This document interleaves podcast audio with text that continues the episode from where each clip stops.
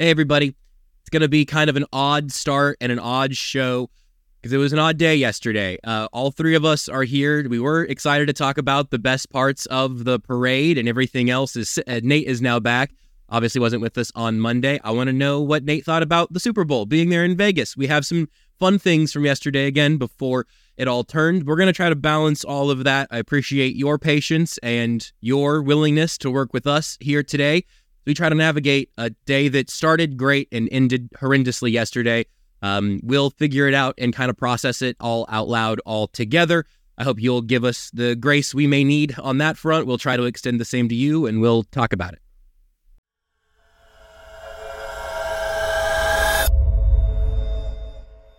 You are listening to KC Sports Network, proudly presented by Emprise Bank. Like I said, it was an awesome day for Kansas City that turned into a heartbreaking day for Kansas City. Uh, Joshua Brisco, Seth Keysor, Nate Taylor, all with you here. Nate and I were out there for the parade in different spots. We can talk about that some. Seth is based in Minnesota, if you maybe are new or didn't know that. Um, again, what we're going to try to do here show wise today is do some of this at the beginning because it feels totally disingenuous to any of the three of us to pretend like that didn't happen. Uh, but also, I don't know if anyone would benefit from the three of us doing nothing but talking about all those horrific events yesterday for a full hour.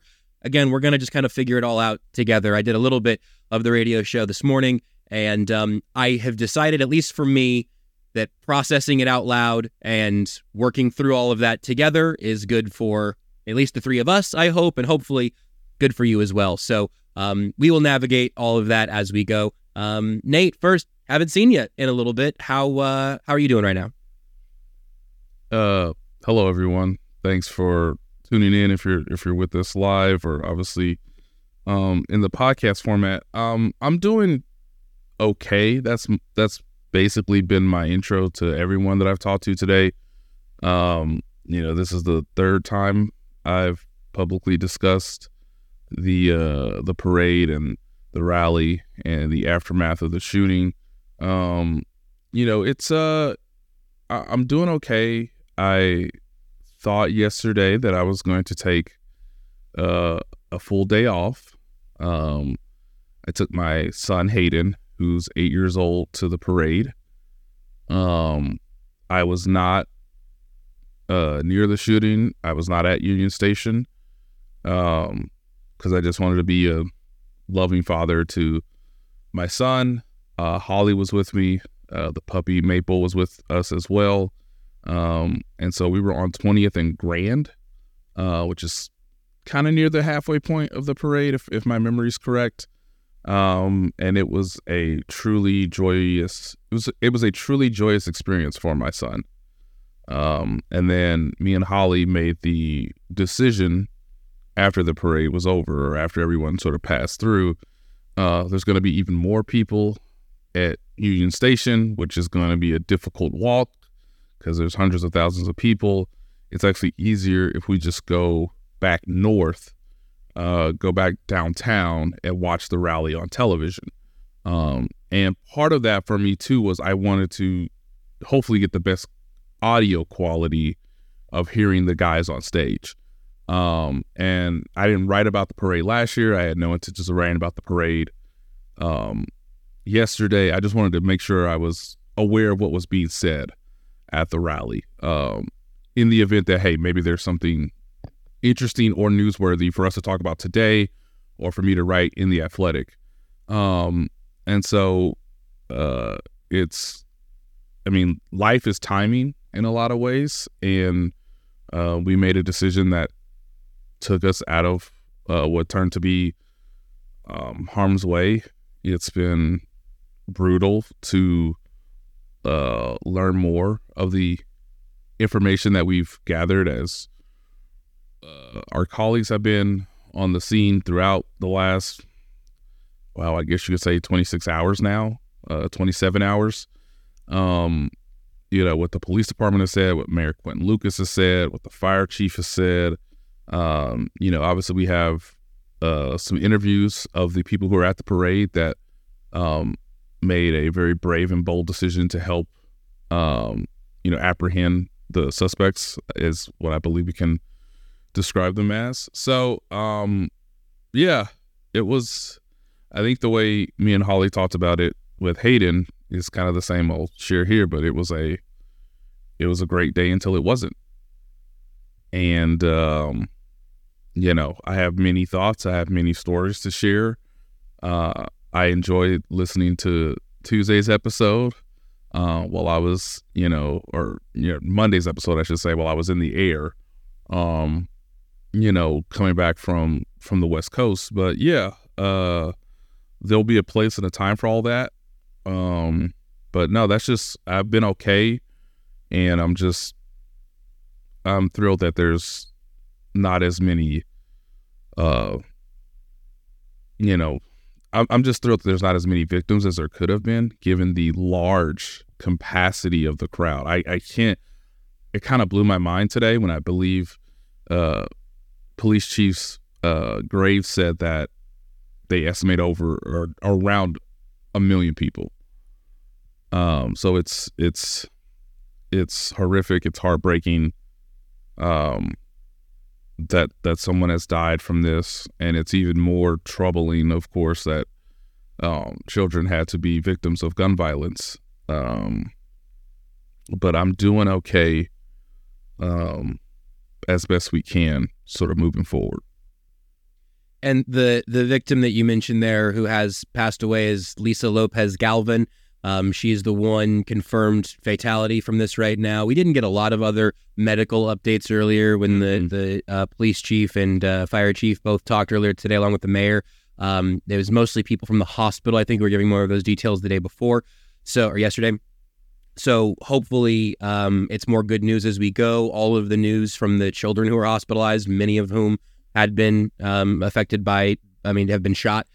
Uh, all of those kids are on a road to recovery. Uh, I think it may have been Jason who mentioned that uh, recovery is subjective, physical recovery for sure. The mental anguish that everyone anywhere near there went through, and people who just love this city are going through right now is also ongoing. Um, obviously, we're all heartbroken for all of the victims and the friends and family, and, and victims stretch a large distance at this point. Again, if, if, if casualties, injuries, the everything else that that comes with being on a scene like that. Um, there was a, a, clip from Clark Hunt that uh, my dear friend Nate Bukaty tweeted out yesterday later, and obviously Clark Hunt said this probably about half an hour before the shooting ended up happening. And here's the quote that Nate tweeted from Clark Hunt. This is an incredible moment for Kansas City. All over the world, they know about this amazing place. Never in our history have we had so many eyes on Kansas City and so many people talking about this town. And that has a gravity to it now that it didn't have then, because then it was because people are watching the celebration. And instead now, the country has begun to extend moments of silence instead of the absolutely chaotic cheers that, that took up the hours leading up to that all throughout downtown Kansas City. Um, I don't want moments of silence. I want the celebrations. I will. I like it loud when we're talking about what makes this city so great. It also reiterates to me that the parade yesterday wasn't for the Chiefs um, Drue Tranquill in a thing that is was funny at the time and will one day be funny again. Um, had a hell of a day leading uh, leading up down the parade route. He said something like, "Hey, this doesn't happen in L.A." And he's right for two reasons. One is because the Chargers don't win Super Bowls, and the other is that this doesn't like this in other cities. Yesterday wasn't the Chiefs parade; it was Kansas City's parade. The the intertwined nature of this football team and this city, and extending all the way up to Minnesota and far beyond, Seth. Um, the, the people who have love for this team and for this city are all affected by it. And the the two like very personal moments for me that I just figured I'd share because we're here is one, it's the first time I've ever had to reply to the texts of "Are you okay? Where are you? Were you at the parade?" et cetera, et cetera. Something that is unfortunately extremely common in America just hasn't been extremely common here. The other thing was that pretty early on in the chaos, before we knew exactly what was happening, and uh, the Drake, Jason Justice at 810, me and him and Renee were all in the Western Auto Lofts where, we, where Jason and I had done the show from. and at one point overlooking the balcony out onto the street saw an ambulance just go tearing down Grand, kicking up a huge cloud of confetti. And that is one of the more surreal post apocalyptic scenes I've ever seen. An ambulance, sirens on, wailing down Grand, kicking up the confetti of celebration to go pick up victims while Drake on the police scanner was listening to the requests for hospitals to report how many critical care patients they could take, how many level one trauma uh, spots mm-hmm. they had, or, or whatever the terms were. And and the other thing too, um, not only was it a parade about Kansas City, but it was a parade for children. Yeah. I, I, I cannot stress enough that um, the majority of school districts in the Kansas City metro area and surrounding areas uh, canceled school yesterday for children to go to the parade. One of those school districts um, is, you know, where my son goes to school. And so he, uh, you know, Holly and uh, Holly and Hayden picked me up from the airport, uh, you know, late Monday night. And uh, one of the first questions Hayden asked me is, Dad, can you take me to the parade? Because they canceled school and uh, I moved my work schedule around in order to do that. Um, the weather was excellent, and uh, you know I saw so many kids having a great time during the parade. Uh, again, I cannot speak uh, on the you know the rally. Uh, it looked to be fun on television. It looked like the guys were uh, obviously real, you know, cherishing that moment um, along with fans. But yeah, um, yesterday was was supposed to be a lifetime memory for children in Kansas City, um, and it's not going to be the way it was intended. And so I know there's been a large discussion about what the NFL is thinking about this, whether or not parades will continue. Uh, although Quinton Lucas, the mayor today, reminded everyone that there is a St. Patrick's Day parade on schedule in Kansas City in about a month's time. Um, whether the who knows how Super Bowl championships will be uh, celebrated.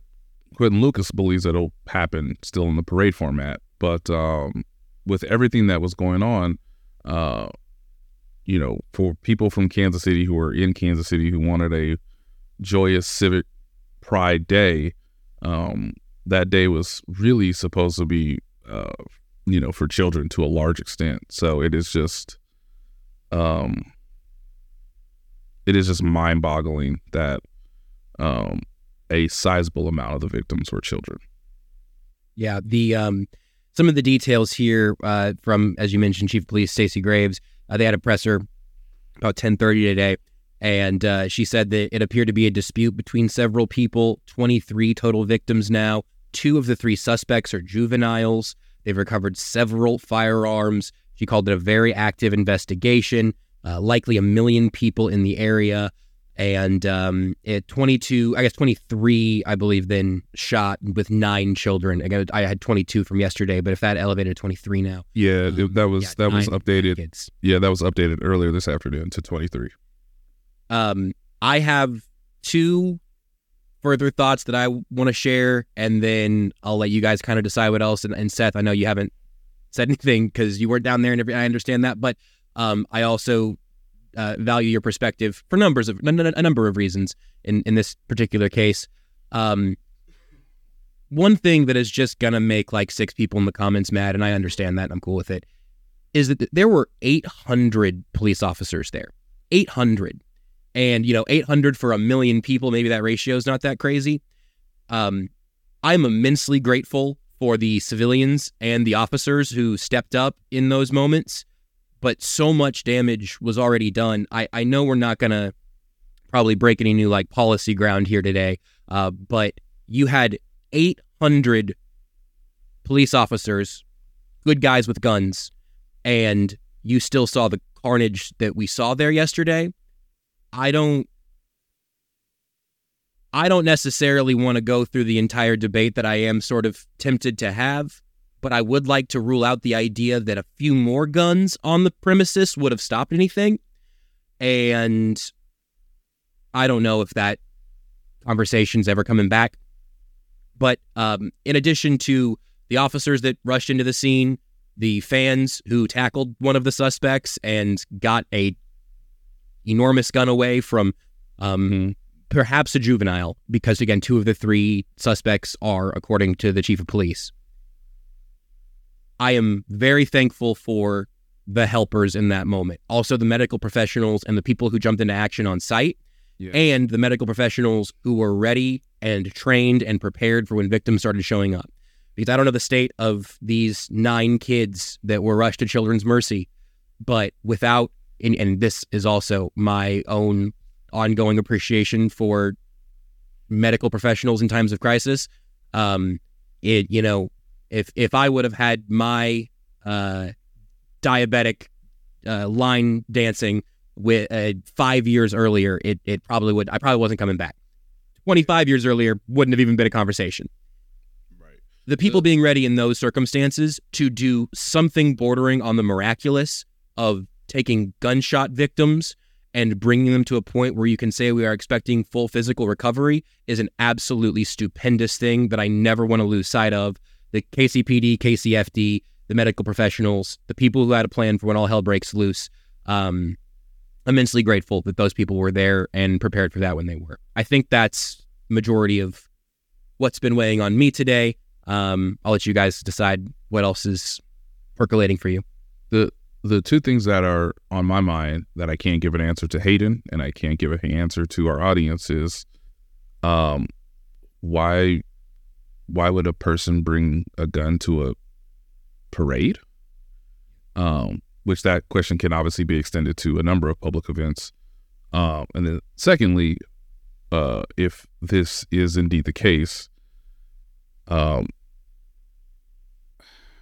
how can we let juveniles get possessions of guns to make these kind of life altering decisions? And there are no answers. So, uh, are there not clear, concise answers, I should say? But those are the questions that um, that were pointed to me, and I've been sort of dealing with ever since. Seth, one thing off the top that you tweeted about yesterday that also came up today. I do not have the numbers here in front of me. I will find them while you're talking about it. Uh, but the KCPD did say today they are continuing to look for more information, eyewitness accounts, videos. If anyone else was was a victim and did not report, or you know maybe it wasn't as serious for them medically as they at that time, whatever it may have been, they were still calling as of this morning for people to come forward if they have any more information. From your perspective as a prosecutor, Seth, how how important is that in case there's anyone within the sound of our voice right now who might have something that they could share that would help find some justice in this process? Sure. Um, and for for people who don't know, who are maybe joining us, who haven't been around, I'm a prosecutor in uh, uh, in criminal and child protection law, and so that's why Josh asked me that particular question. Uh, I do want to say before I talk about that that it's really good to see you guys. So, um, Good to see you guys too. So the the way that it works, a lot of people make a lot of assumptions about how the criminal justice system works now because of the the plethora of shows that are out there. Um, you know, the CSIs of the world, the laws and law and order, laws and order, law and orders of the world. It's law, and Um, yes, SVU. There, there it is. And you the the multiple iterations of that, and um, people have a misapprehension about how much evidence prosecutors and law enforcement usually have. Um, DNA rev- evidence is remarkably rare, and things being on video is remarkably rare, including when it's in public. You know, we're not we're not Singapore, we're not various other countries, um, and there's pros and cons to everything, right? You know, there's this isn't Big Brother with a camera Right. on every corner. Um, but the the flip side of that, with with a certain amount of freedom, is that people assume that when there's a, a mass gathering of people, I've prosecuted some pretty serious assault cases and some other things um, in in small level concerts and and and bar things, and obviously not nearly to this scale. But even then, when it's just 50 people, it's remarkable how difficult it is for um for for law enforcement to sort through what happened. And so you can think and it's actually called um um there, there's a disposition or dissipation of responsibility that occurs. Um, there's a famous case out in in New York that they teach about in law school where a whole apartment complex could hear a woman being assaulted, and everyone assumed that someone else called 911, and and that that's supposedly a true story. Um, and and there's that dissipation of responsibility, and so what ends up happening is actually with these large type events, you actually end up with less evidence than you need because people assume everyone else came forward, and there's so many people that it's chaotic. And so, what's important to remember, what I had people saying, well, they've got suspects in custody. And let me just tell you, there's an incredible gap from having someone arrested to having the evidence you need to properly charge them, then to the evidence you need to properly convict them. Um, I'm a big believer in accountability and in the system, which I know probably a lot of people chortle at derisively, but I have to be. Um, because otherwise I couldn't do what I do and see the things that I see. Because I, I have to believe that we can somewhat mitigate damage, at least. And so I say all that as a long road to a short thought. Anyone who's listening to us, if you saw anything, anything at all, no matter how small you think it is, it really could be the difference between a prosecutor being able to charge it out and a prosecutor having to make phone calls to to victims and families explaining why they why they couldn't charge it or why they lost. And I have made those phone calls. And the only thing that a prosecutor can say is I'm sorry. And and I, I wish I could have done more. I apologize. Those are those are the cases that are very, very difficult where you know something happened and you can't uh, you know, can't do anything. You can't you can't mitigate the damage. And so I, I am pleading with you, no matter how little a thing it might have been, please, please, please call it in. Let them take a statement. Let them decide what whether what you saw was important or not. It, it, genuinely could be you saw someone walk by for five seconds with a backpack that that matches what you saw on on on Twitter, you know, or something like that.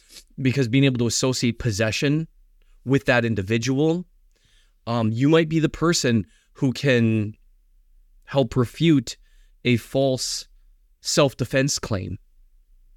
Because you you have to understand our system works that, that we have to prove this beyond a reasonable doubt, which is incredibly hard to do. And it should be, right? I mean, we still get it wrong sometimes, even with that.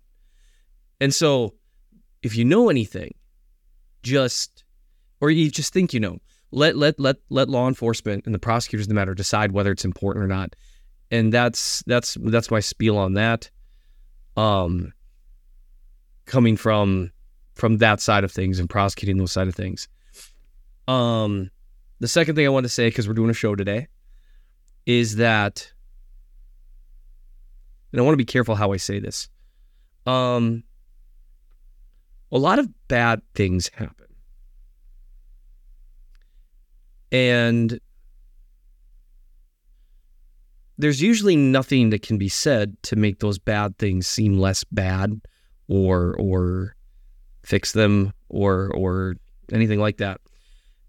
And so would I just tell you like if you're someone who is kind of secretly hoping, man, I hope they talk about football a little today. And then you feel guilty for it, please don't. It's okay. It's okay to find joy in joyful things even when bad things have happened. Because the one of the worst things that can happen is you you just only start to see the bad. And that's a really really tough road to go down. A really a really dark one that leads to a lot of a lot of a lot of problems. And so I would just say I I think that um that that leads to a lot of fear, that leads to a lot of just issues. And so I hope we're going to have an opportunity to to chat a little bit about football, a little bit about some things at the parade that made me laugh so hard. That I mean, it was it was one of the funniest hours that I've experienced online. And I'm just going to tell you, and, and there probably might be people that tune in and see me smiling and will say, What's wrong with you? And Rewind you know, it two minutes. How, yeah, yeah, yeah. And how, you know, how how could you possibly how could you possibly be smiling at a time like this? Well, you know, I, I've I've I've I've smiled through a lot of terrible things because there those terrible things are happening, and hanging on to the things that bring you joy and the people that you love and the things that you love is very very important. Um, you know, I've, I I believe that that that perfect love casts out fear, and I'm, I won't get into a big thing, but I I believe that that love that I have for you guys, that I have for the Chiefs. I, I know that's stupid and ridiculous, but the stupid and the ridiculous is what keeps you going during the horrifying and the tragic. So I'm really glad to see you guys. And I really hope that anyone who wants to kind of chat a little football, I would really like that. Um, even while we know there's there's more important things going on, but man, there were always more important things going on Yeah. in football, Yep. and didn't stop us from caring, and and and and still shouldn't because there's there's enough love and caring to go around for even a silly sport where the ball is not round. I think that's good. Um, I'll tell you the uh, the phone number that uh, the FBI Kansas City account tweeted out, which also has a link if you want to just go there directly. FBI Kansas City uh, on Twitter. The phone number uh, saying anyone who uh, directly witnessed the shooting or was a victim of the shooting that has not yet reported it should call 816 413 3477. Again, that's all on the uh, FBI Kansas City's Twitter account.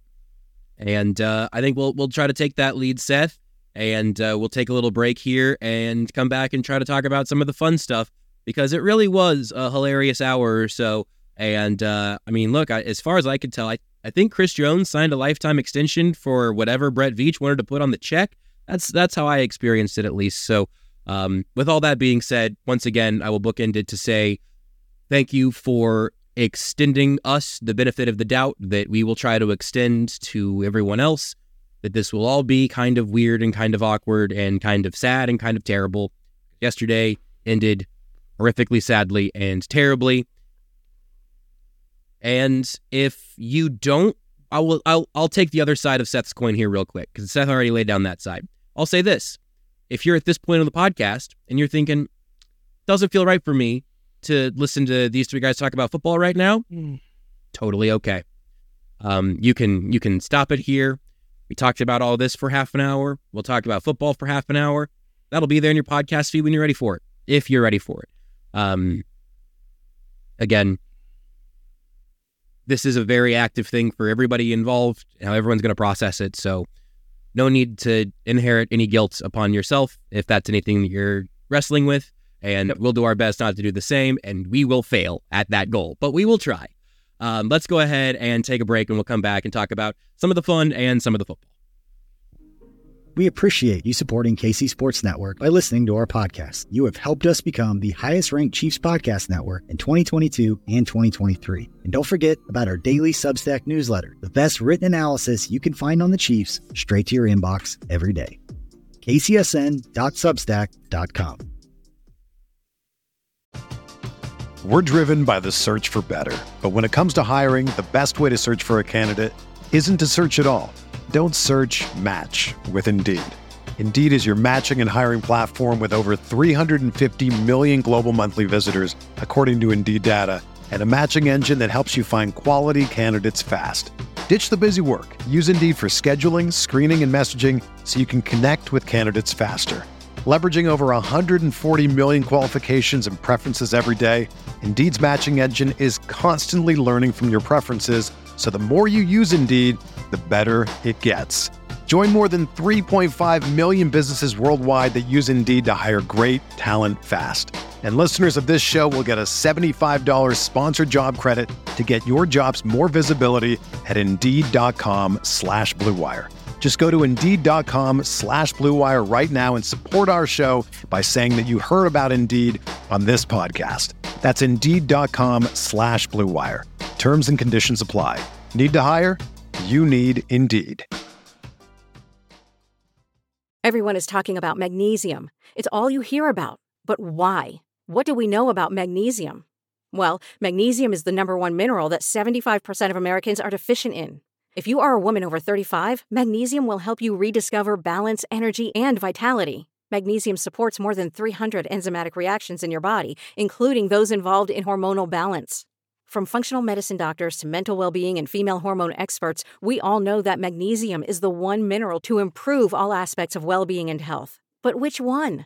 Magnesium Breakthrough from Bioptimizers, the trusted choice recommended by leading experts with seven best absorbed forms of magnesium to ensure your body receives the support it needs for overall well being. Go to bioptimizers.com slash balance today and use code BALANCE10 for 10% off. Support your journey to wellness at B-I-O-P-T-I-M-I-Z-E-R-S dot com forward slash balance.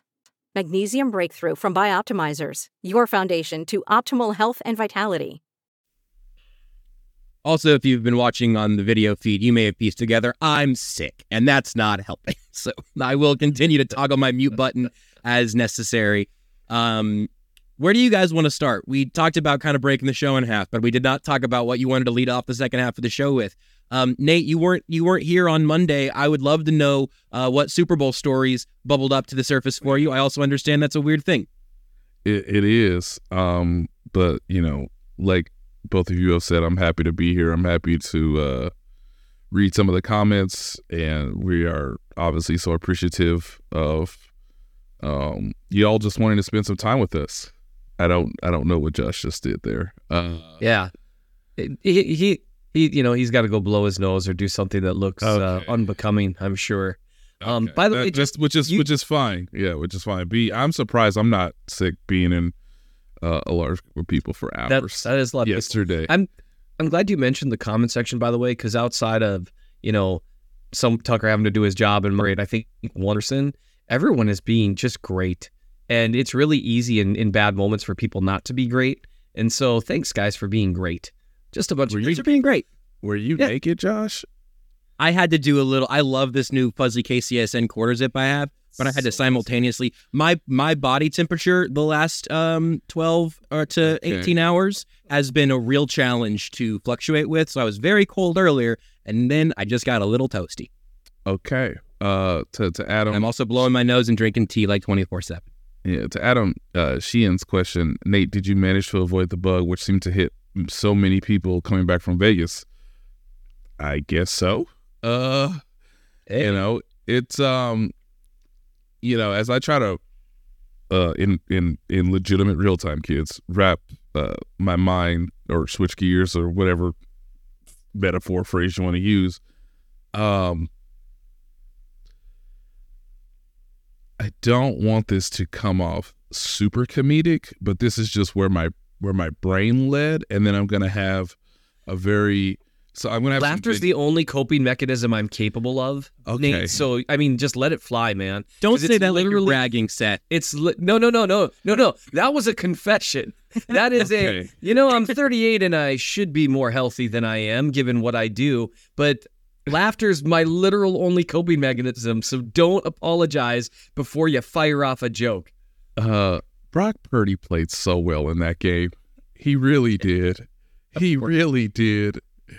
And uh I don't want people to forget that. That Brock Purdy played about as well as you could ask for someone who is in basically year 2 of of their career as a, as a starting quarterback and yet it doesn't matter. Jake Moody. Is that his name? Jake Moody? It seems close enough. He played so well. He played really He had well. the longest field goal in Super Bowl history for a few It's- minutes. it's not totally all of his fault that Leo Chenal just became a superhero um in the biggest game of the season. It's not his fault. Jake Moody played amazing. It doesn't matter. Um Steve Wilks doesn't have a job. I learned that yesterday. And I and I said what did he, Indoor seat. and I said what did he do wrong? they they only He- they only scored 25 points in 5 quarters, guys. Do I need to divide that up up- for you? He switched everything up too. Remember we talked last week where I said Uh-huh. San Francisco hasn't changed up their looks or their blitz packages like all year. This year. Yeah. and he had a pretty unique game plan that worked pretty well. Now, part of it was the defensive game plan was what if our defensive line played like they were possessed for the first half. You're right. and we right. found out. Um, but maybe we also found out why defensive lines can't play like that all the time because by the fourth quarter, Gassed. they're like sitting there on the oxygen and just yeah. yeah. But anyway, please please go on. Yeah, he's out of a job. Yeah, he's he's out of a job when um tell me if I'm wrong, Josh. Five divided by twenty five is is is is five. I think it's five. I think it's I- I- five. I had to remind multiple of my colleagues, reporters, uh, after the game Sunday. Uh, not that I was like trying to scream at them, but I'm like, they only scored three points in the first half. I just want nobody to remember that. Or to, to, to- does anybody is anybody gonna remember that they only scored three points in the first half? 10 Like, at halftime, right? yeah. Um, you know, it was um, it was a it was a fascinating game. Um, it was packed in the stadium. I'll never forget that. Um, I did go to the spot because after Super Bowls, if you wait long enough, uh, all the security measures go out the window, and anybody and their mom can get on the field. This is courtesy of why the confetti tradition has continued uh, for so long. Um, you know, but I, I went to the spot. I went to the spot where Mecole Hardman uh, caught the last pass of the NFL season and where he entered the stadium or where he entered the, the end zone, just so I could see it from like his perspective um, and how wild that is. Uh, you know, and Holly's like, I, I sent pictures to Holly. Holly's like, why is the field like, why doesn't the field look right? I was like, well, you know, the paint only lasts for so long, especially once cleats and everything else gets involved. It all gets very uh, dried out and it kind of chalky. But uh, the field held up pretty well. I thought that was an interesting part of the game. Um,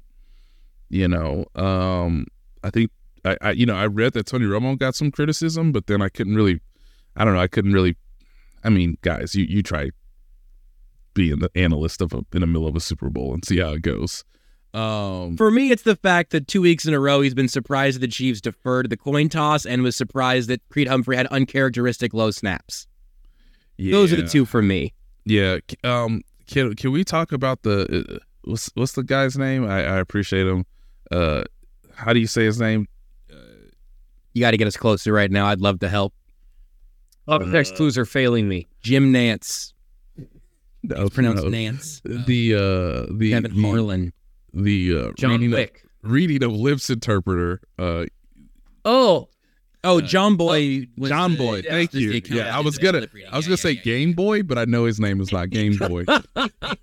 um, you know, uh, him. This is how complicated football is, and I'm glad that it was caught on camera. Thank you to CBS. Uh, finally, they had a homeboy. They finally had a uh, a number of uh, cameras so that we there should just be camera operators on on the sidelines, and I should be able to I should be able to pay a fee uh, per Amazon to just watch sideline interactions.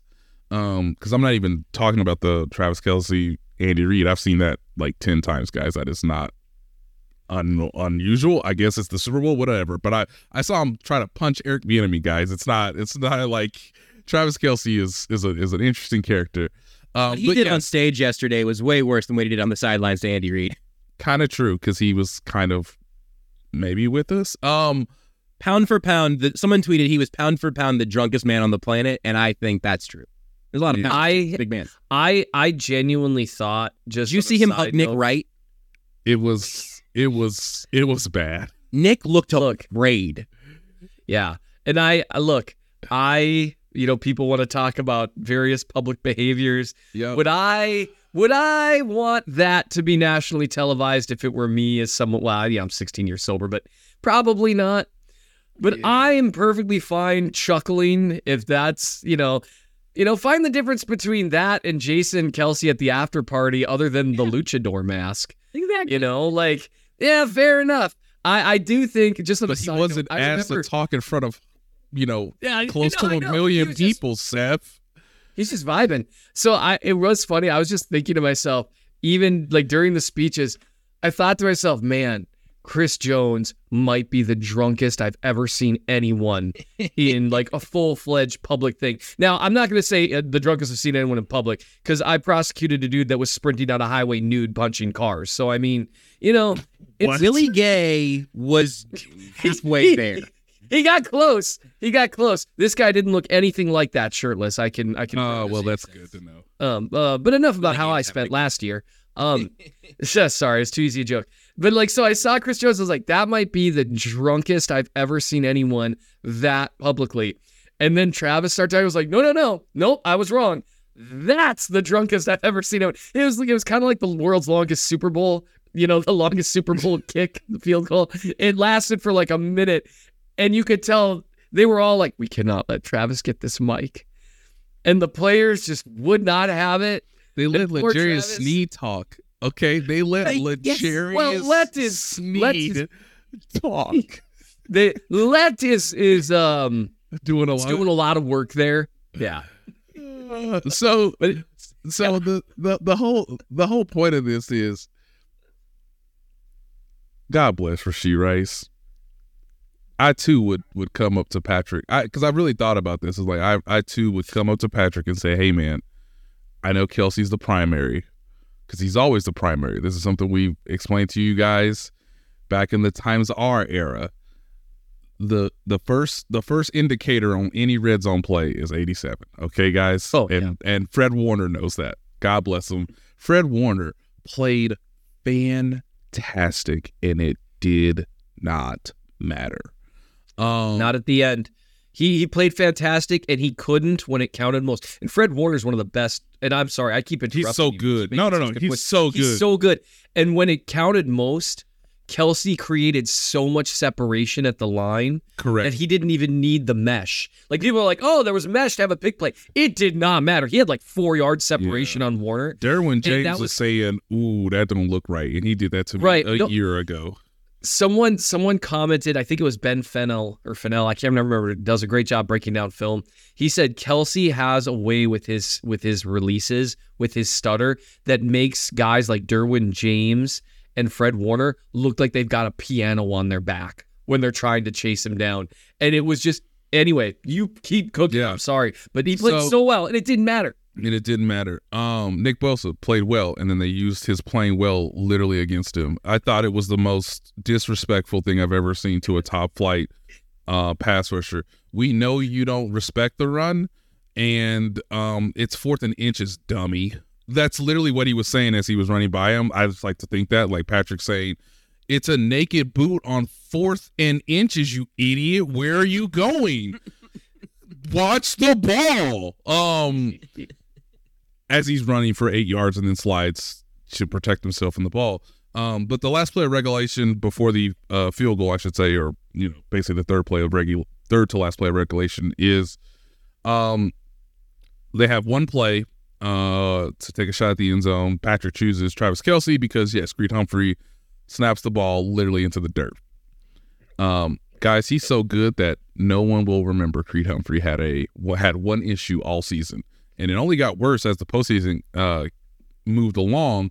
And the way Holly asked me is, why does he keep low snapping? And I said, yeah, because it's not rainy, right? So there's no snow, there's no wind. We're we're inside. We are in as most controlled conditions as you could ask for to snap a football. And by the way, field's not wet like last year, or not overpainted, or you know, there's not enough. Hey, we went from outside to inside. The roof was open, and they closed it, and they opened it back up, and there's all this condensation. No, no, no, none of that. it's been in the building since Thursday, and there is no roof. well, I mean, there's no retractable roof, I should say. It's just a roof. So yeah, yeah, yeah, yeah, yeah. Why is he doing that? I don't know. I guess he gets nervous. You know, I would get nervous too. Uh, you know, if I was in that situation, and and every play starts with me, you know, delivering the ball to the best quarterback we've ever seen. Um, and and critical moments. Um, he he he picks the ball up, so it's not a fumble. Uh, he picks the ball up, so it's not a negative play. He picks the ball up, so it's uh, so that Harrison Butker can at least get an opportunity, and he picks the ball up so that he can target Travis Kelce. And I think somebody else said it in the comments uh, you know, sort of uh, harping on what Nick Wright has said about, hey, he chose Travis Kelce because that's a low percentage throw to begin with. It's a back shoulder, it's at the pylon. Um, either it's a completion that's utterly insane or it's an incompletion Harrison Butker could try. Within the 49ers zone coverage, though, Rashee Rice is just left wide open in the middle of the end zone. Problem is he a problem is he a rookie, and I want to win the Super Bowl. So I got rookie enthusiasm and zest And I don't care if he's the greatest quarterback on God's green earth. I gotta tell him I'm wide effing open. To which Patrick Mahomes, in the most probably the best leadership moment I've ever seen, uh, gets in the man's face, walks with him, and said, "Hey, can I can I say it, Tucker? I don't know if Tucker will let me say it in the private chat. I Uh, don't but think the way Tucker's gonna stop you. I don't think Tucker thinks he can. okay, he says, "Yeah, it's all good." Um, Seth's gonna take out your earbuds here. I'll let you know when it's clear. God, God forgive me. Um, he says, "Hey, motherfucker." He snapped the ball. To, he rolled the ball he rolled to the me. ball. He rolled the ball. Um, and then all Rashee Rice could do, and God bless his heart, is say, "Well, okay then, let's go, let's go, let's do it then, let's do it." Yeah. Can I give my hottest take here? Sure. I approve of every part of that interaction. I love that Rashee Rice in the Super Bowl was like, feed me, I'm open. Because you know what Patrick Mahomes needs in his life? A confident wide receiver who's not letting him down. And Rashee Rice hasn't been letting him down. He's, that is true. he was right. That is Rashee that is Rice very was true. correct. And so was Mahomes. Yes. He rolled the ball to me, which I'm like, the fact that he doesn't say Creed tells you how good of a teammate he is, tells you how good of a leader he is. We all know who he talking about, but he not gonna put his name out there. Um look, it's it's amazing that um it's it, it, it is quite remarkable that they I, even though you could expect it in overtime, even though the 49ers made a decision that I don't personally agree with, um, once I understood the full context of the rule book. Um, I just I just want people to understand that this is it's okay to be stunned. It's okay to be surprised. Like you could say, "Oh, I thought they were going to win." Uh, not like Diaz. I didn't. Um, he throws, you know, Patrick throws the interception in the third quarter, and I and I have to start thinking about like, okay, what do I what do I write if they lose yet again, um, in back to back opportunities? What if I, you know, what they lose, and what's the what are the questions that are needing to be asked? I mean, you're kind of going back and forth as a journalist in in both of those, you know, and that you have no control. Uh, but be ready for either uh either either uh, either outcome um to do your job as best you can. Um, and so yeah, I just thought it was a I just thought it was a stunning victory for them. Um, when he's done it so many times, he being Patrick Mahomes and Travis Kelce and Andy Reid and Chris Jones and Steve Spagnuolo and Trip McDuffie. Um, Seth, what was your best Trip McDuffie snap? Because you could literally pick from like twelve of them. Um, I think probably my favorite one. There, there were, there were numerous ones where he ran Deebo's route better than Deebo did. And the little in breaking one's my favorite. I just Those- it's delicious. There, there, there was a little, and the great thing is, I've actually got a snap of each of them. Um, and by each of them, I mean McDuffie and Sneed. That's who I'm writing about next. Hopefully tomorrow that goes up. Um, and both of them had a snap from the slot where they just destroyed Deebo, and they did it in different ways. But I think my favorite probably was that in breaker where it just basically so they're they're traveling right to left across the field, and and Purdy just kind of throws it at Deebo's feet. Like it barely looked like he was trying to complete it because really Right. you couldn't throw it anywhere your receiver could possibly catch it. Yes. Um, that was probably my favorite. But there were like, I think he was credited with two or three passes defensed. But I mean, he he was unbelievable in coverage all day. Sneed was terrific in coverage all day. He wasn't, and, and like on multiple snaps. This is one of the things I'm going to write about. Um, Spags was like, okay, we're gonna do uh, yeah, we'll do single eye. We're gonna play man. We're gonna line up you on Aiyuk. We're gonna line up you on Deebo, man to man. Just go win. Do you have any idea the cojones it takes to call that against those guys? And they kept winning against it. Like when San Francisco had most of their success, it was usually against zone looks.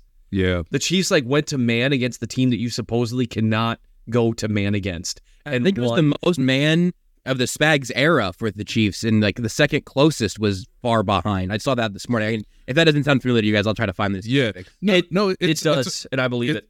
Yeah, it's it's a it's a it's a great point, Josh, because um not only did he increase the man looks, Um, but what the Chiefs have done that was a tendency breaker is they have played a lot of blitzes with either complex zones or just straight zones behind it.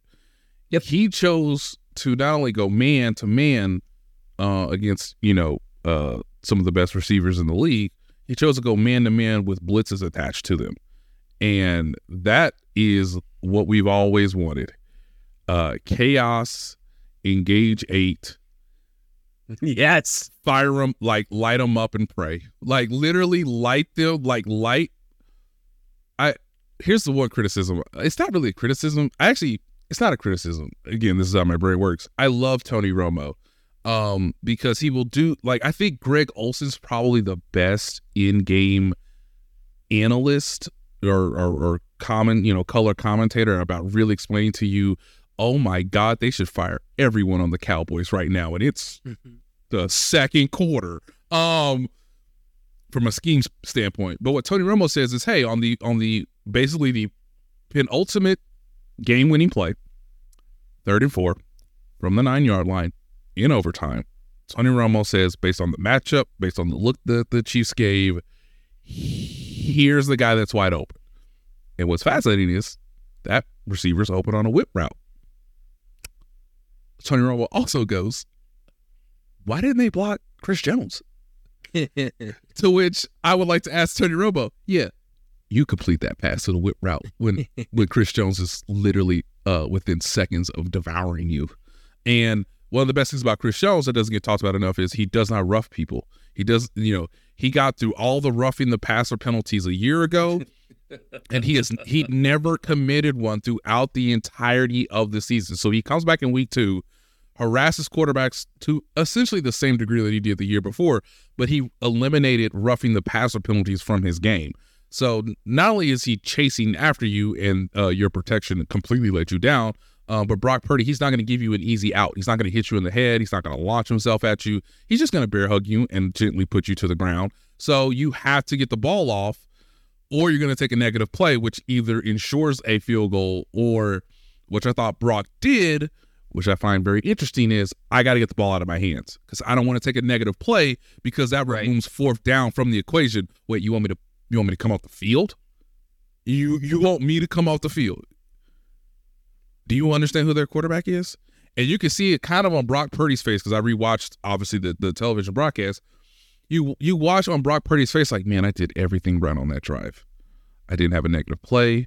I, I got away with a near interception that was kind of fluky.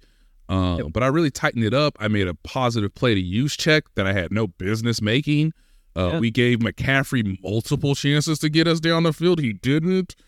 Um, I got the ball out of my hands on third and fourth when we got beat on a blitz that we should have protected better, but we didn't. And my my coach took me off the field.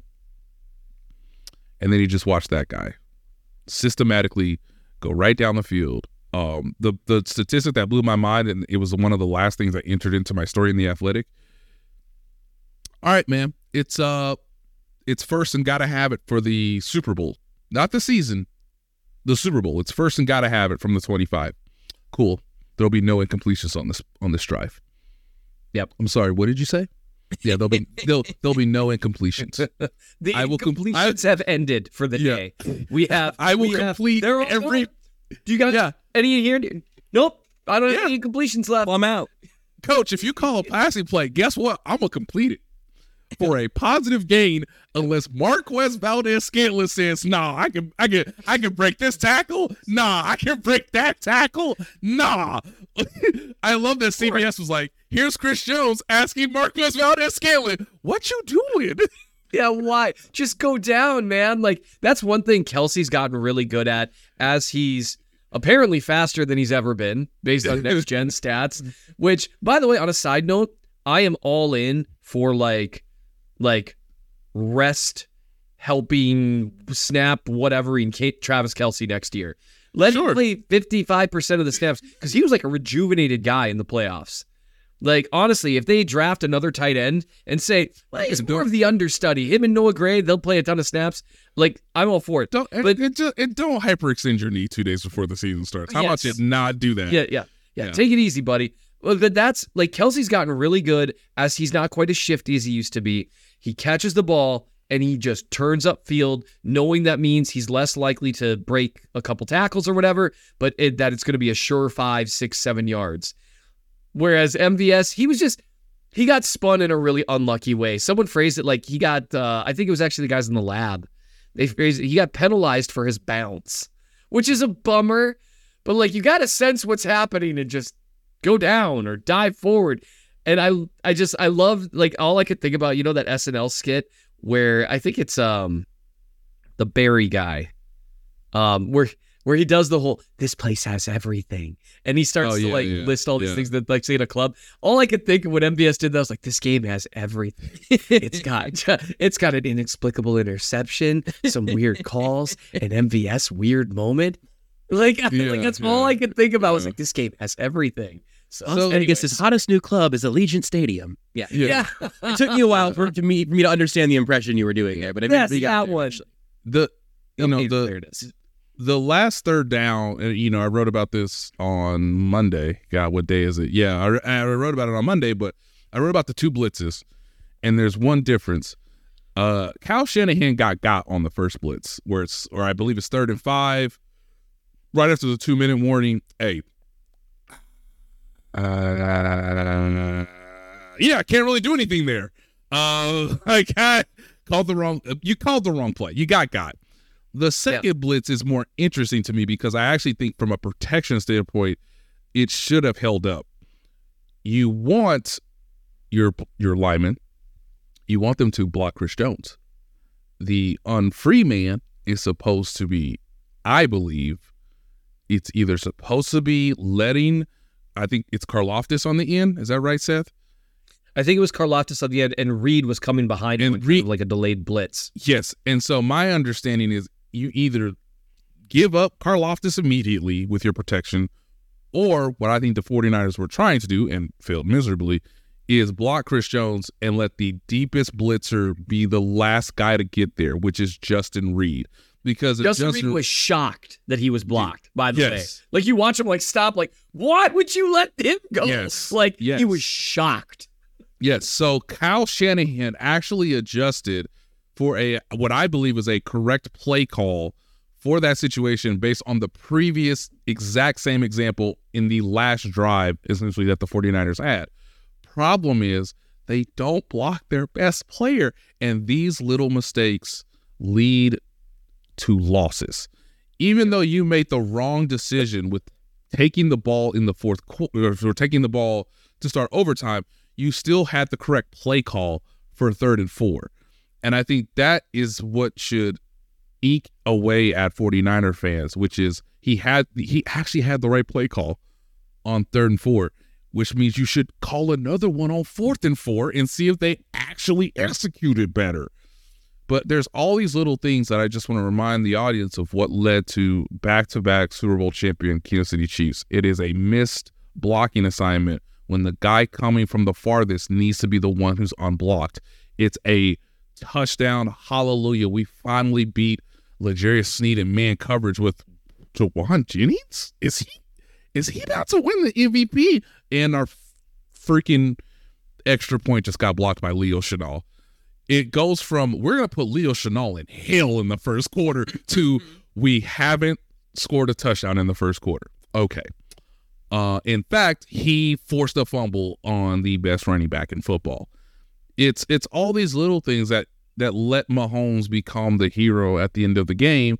Um, you know, Steve Spagnuolo calling the right blitzes, not being afraid to call blitzes, uh, and I think that message was conveyed to his defensive players like, "Hey, if I'm not playing, if I'm not calling plays scared, you know how I feel. So go out and execute it the way that you all should feel." And I think that had a very on you know cumulative effect on the defense. And then lastly, um, it's second and 24 because your most experienced wide receiver caught a pass for six yards and lost eight.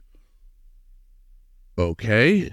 Um, well, what about Rashee Rice? Even though I just mother bleeped him. and oh my God, they're blitzing. And I'm going to tell them that they're blitzing and they're still going to do it? What the hell? Okay. 14 yard completion on third and gotta have it. Wow. And uh okay. Um wow, they actually played pretty good zone coverage. And I'm just gonna run for 14 yards. And I'm sorry, Fred Warner, you're in the proper place, but not anymore.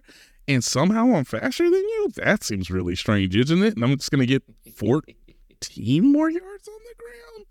And I thought I honestly think Andy Reid's best play call was not the touchdown play. It was actually the play before where he somehow gets the ball to Travis Kelce in the middle of the field, and then Travis Kelce evades like six tacklers to set up the three-yard touchdown for Mecole Hardman. So there's all these, there's there's so many little little things that led to them winning, and it's just it it it is. Uh, I know you guys talked about it to a degree on Monday, but it is still shocking to me that they won that game. How they won it in particular. Mm-hmm. And we'll keep breaking it down as Seth keeps going through the film. We're going to get to talk about specific players. And so, like Monday, we'll talk about McDuffie and, and L'Jarius Sneed. But I, I Hey, have hey, the, hey, hey, hey, Nate Dogg. They erased George Kittle with a Chamarri Conner and Leo Chenal. Yeah. That's why your team is world champions. They could barely get George Kittle open on fourth and gotta have it with Justin Reid covering him. Right. And Justin Reid was like, well I, well, I have to honor the fact that he could run past the sticks. Oh, he's just running towards the sticks. but you can see that in coverage. He's like, well, I gotta like give him some cushion um, so that I don't give up a touchdown on fourth down instead of just giving up the conversion. Um, but no, they they they how did they erase Kittle?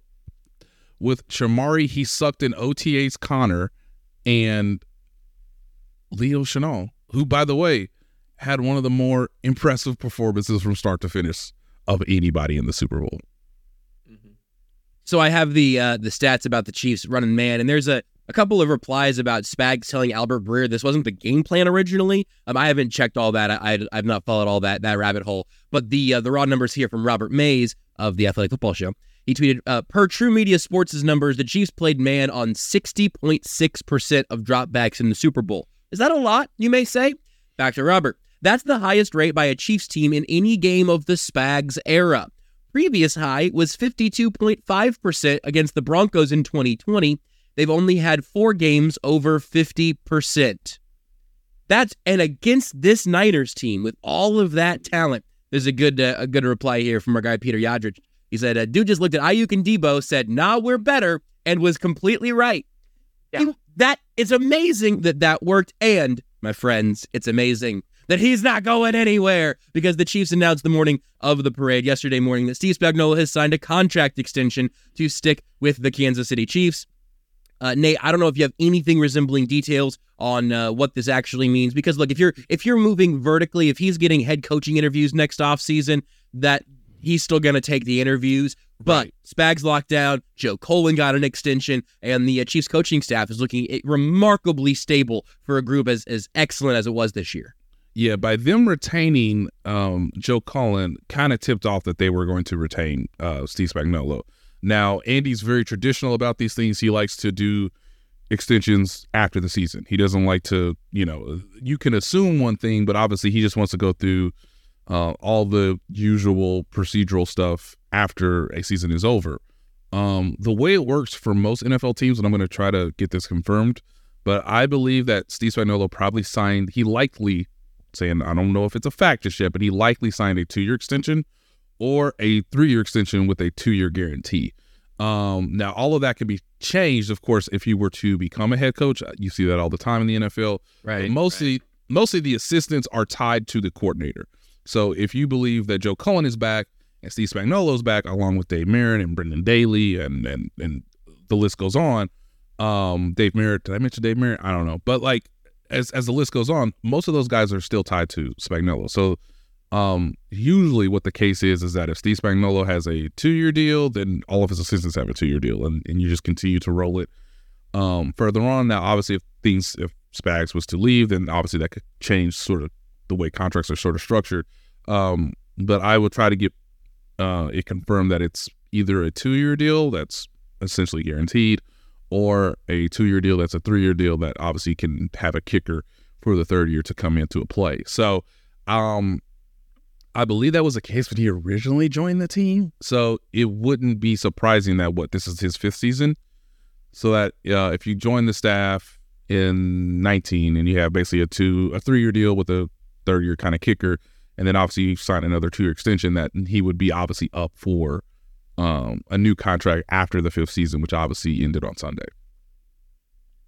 Anything else you guys want to touch on? We're over the hour mark. We'll be back on Monday and continuing twice a week throughout the offseason. So we're going to have a long, long time. And man, makes you glad the Chiefs won that game because we're going to have a long time to talk about what went right in that Super Bowl. And of course, uh, we'll, we'll continue to talk about, you know, Chris Jones's verbal agreement to be a Chief for life. And uh, I think L'Jarius Sneed's on that path. Although he told Kay Adams he had two words for Brett Veach today, which was pay me.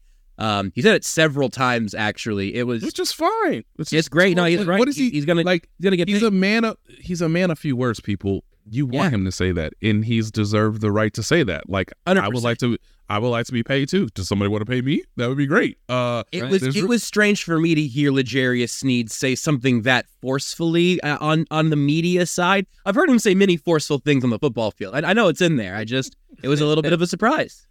and it's it's worth noting you know they they get they have an opportunity here to decide really what they want the foundation of the team to be for the next two years um and by that i don't just mean sneed versus jones because there's a whole conversation that we're going to get to have about that but it is interesting when you have mcduffie and sneed you can build your defense around two elite corners like build one elite corner, you can, but it gets a little more complicated.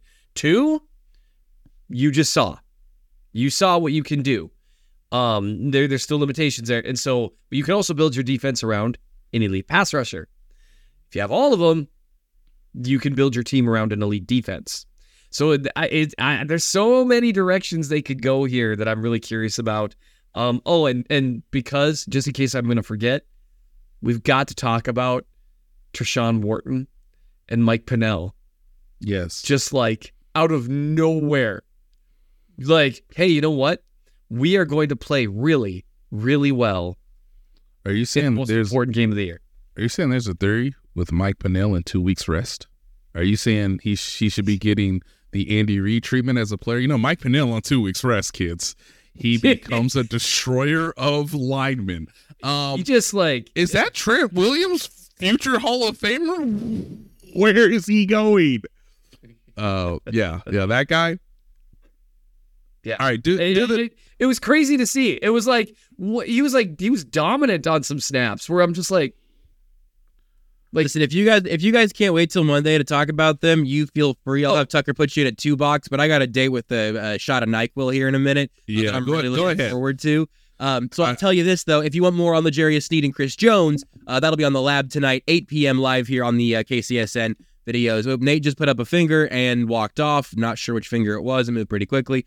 Um, but Seth's gonna have more film reviews showing up on the Chief of the North newsletter and uh, the lab tonight. We'll talk more about Jones and Sneed, and uh, we'll have a lot of off-season stuff to, to bring as we go. Oh, what's up, Nate? Okay, I have an ending to the show. Let me know when you're ready.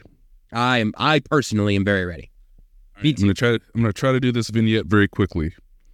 Uh, as you all know, we were in Las Vegas, and I let Holly pick the restaurants because I'm a loving husband.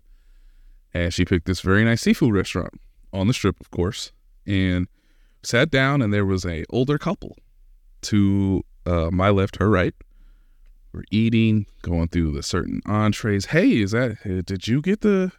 Did you get the the, the tuna? The tuna tartare? Yeah. What do you think? Yeah. Of course, everyone had French seafood. That's hilarious. Um, it was not French. Um, it was just, I guess, traditional seafood. It was wonderful. Uh, but everyone's talking about Taylor Swift. Everyone's talking about the game. Everyone's, you know, obviously here for the for the spectacle. And um, this older couple was from Boston, but they moved to San Francisco, which meant they were part of Niner fandom. And I'm going to show you something that this lady gave to me. Even though I told her what I did for a living and where I was from, what she gave me. Are we ready? Yeah, I have a guess, like the way that it's leading up, but I'm She she gave me something. Says you have to leave here with this. This lady does not know that I also co-host a podcast with two of my favorite people. Uh, to which uh had the 49ers lost, this was gonna happen. Uh, I don't know the lady's name, don't know the gentleman's name, but they were wonderful people. But she left, we left. I had to bring this back. Are we ready? This is mostly for a visual, so I'm going to do the audio audience here uh, in a minute. Are we ready, fellas? Are we ready, audience? I I'm ready. Wait. Yeah. I was hoping it would be a bracelet. It's not just any bracelet, though. What does it say, Nate? It says "Go Brock," number thirteen.